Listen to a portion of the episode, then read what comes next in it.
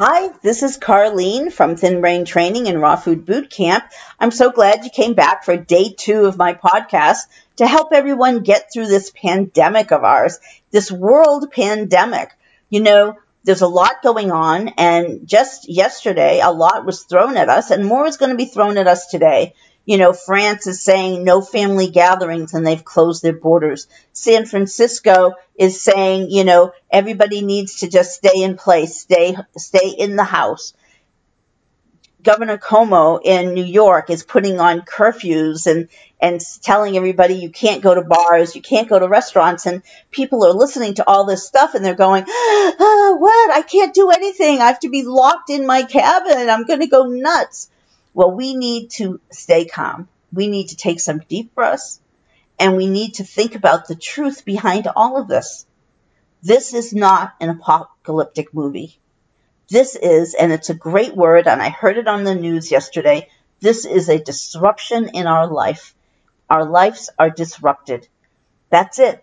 That's it. Yes, it is a severe disease and it is running rampant across the world and we have no control over that. But we do have control over how we react to it. And that's what we're going to talk about today is to look at this not as a permanent sacrifice that we're making and that our lives are going to be horrible moving forward. We have to see it as a disruption. And yes, disruptions require that, that we give a lot and sacrifice a lot. But you know, if we look inward and if we take the and push the pandemic away for just a few minutes and we think about life in general, we see that during our lives there have been many disruptions. I just went through that lasted a good eight weeks. I got a message, uh, an email back in um, in January, right? I think it was January, that said to me, "Oh, the house you're renting, the owner wants to do something else with the house, and she wants you to move out in six weeks." Well, that was a huge disruption. I hadn't planned on that. I thought I was going to live in that house for another 10 years. Huge disruption. I had to go find a new place to live. You know, I had to, I had to pack everything. I had to get people to help me move. All this stuff. It was a huge disruption. And then I had to come to the new house and unpack and, and realign my whole life. It was a disruption. Disruptions are something that we know how to handle. We get through them. Some of them are bad, like when you get laid off and, and you have to maybe move because you can't afford where you live anymore. You know, this disruption is something that has happened throughout our lives and we have coped. We have gotten through it. So I think that is the perfect word for us to focus on while we're living through this pandemic is that we realize what we're doing right now, what we're sacrificing, what we're having to deal with is temporary. Yes, businesses will close and, and they may never come back. That's going to be a hardship. But hardships, again, for most people, hardships are just temporary. If you keep your wits about you and if you think straight. And that's what we have to do. And that's why, once again, I'm going to tell you, learn to meditate or pray. Find time to calm yourself, to settle yourself, to think logically instead of irrationally out of fear and panic. Maybe we can't go to restaurants for the next eight weeks, maybe even longer. Okay, we can adapt. We're humans. We adapt to everything. We can live without restaurants. We may not want to, but we can.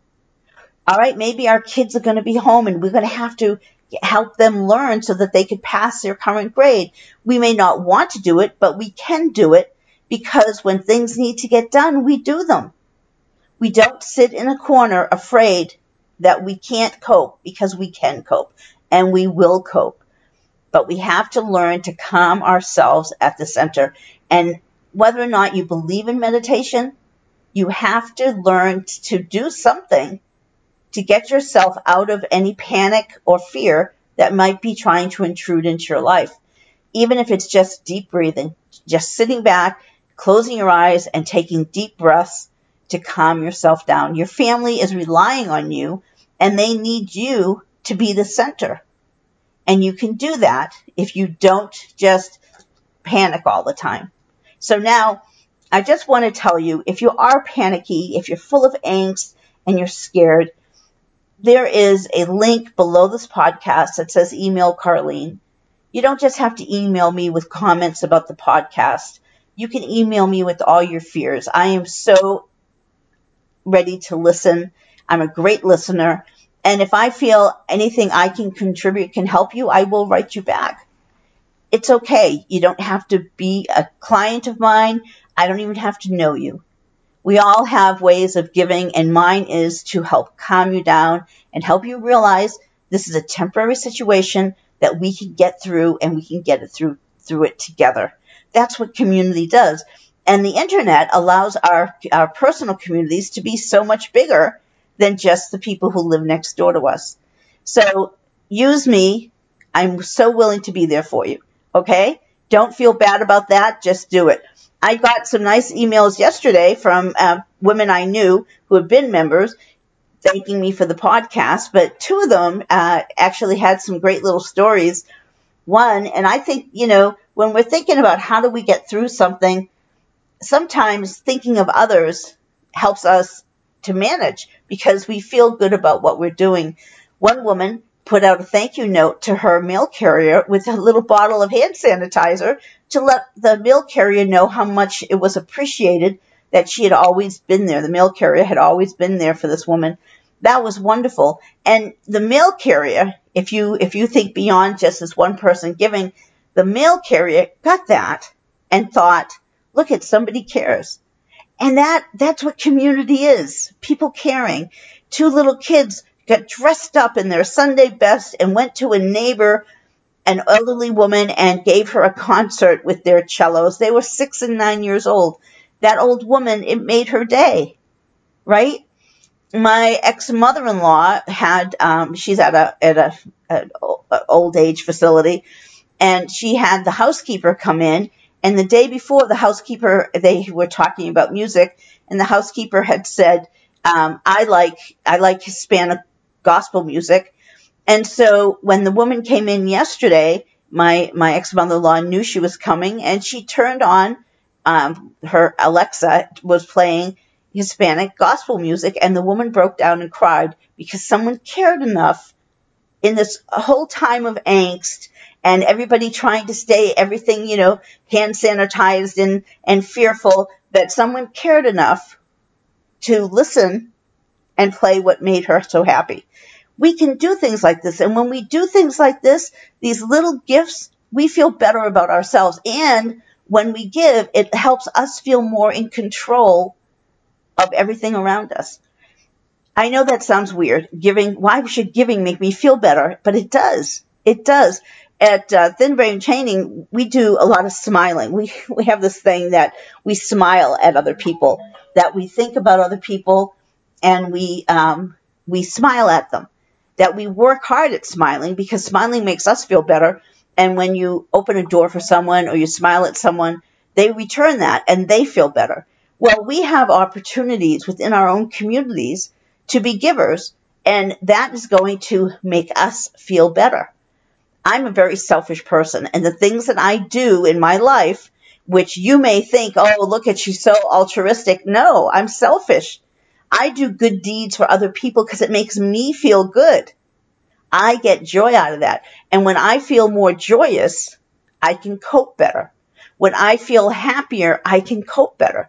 And that is a big lesson to learn that you can, if you give, and you can give by calling people, by calming people, by, by donating to food banks, right? There's many things we can do to make us feel better about coping with what's going on. And that is going to help us get through this disruption. Anything we can do that makes other people better makes us better. So just keep that in mind. No guilt. You don't have to. Some people don't don't get into this whole idea of of making other people feel better so we feel better. But I'm telling you, it's a miracle how much that works. I was shocked at how much it worked. But anyway, life disrupted, life interrupted. We are going to get through this. We can get through this. We will get through this. We're going to do it together. And if we think about life and what we're being asked to give up right now, it's nothing. It's nothing compared to what they're telling us the difference that it's going to make in the world's life. So I say, let's sh- shelter at home. Let's stay at home. Let's take care of our, our family's needs. Let's protect our loved ones from the virus. And let's get through this. It's just temporary. We can get through anything. I have always said this my whole life. I've said this. I can do anything for six months. And I think we as a community, as, as a world, we can do anything for six months if we know the outcome is going to be a good one. It may be tough. It may be hard. But we've been through hard before. We've been through tough before as individuals. We can get through this. Just meditate, stay calm, feel good about what you're doing, and find ways to enjoy it. All right, that's it from me for today. I will be back again tomorrow. I think we will be talking about um, positives and how we can overwrite the negative fears. This is a big thing that we do at Thin Brain Training is that we work hard to always overwrite the negatives because they have just crippled us in the past. But now, now we can't afford to be crippled by fear and angst. We have got to look at what we can do and the positives and how we're going to get through this together. All right. I'll talk to you tomorrow. Have a great day. Stay calm and don't forget to meditate. It's good stuff.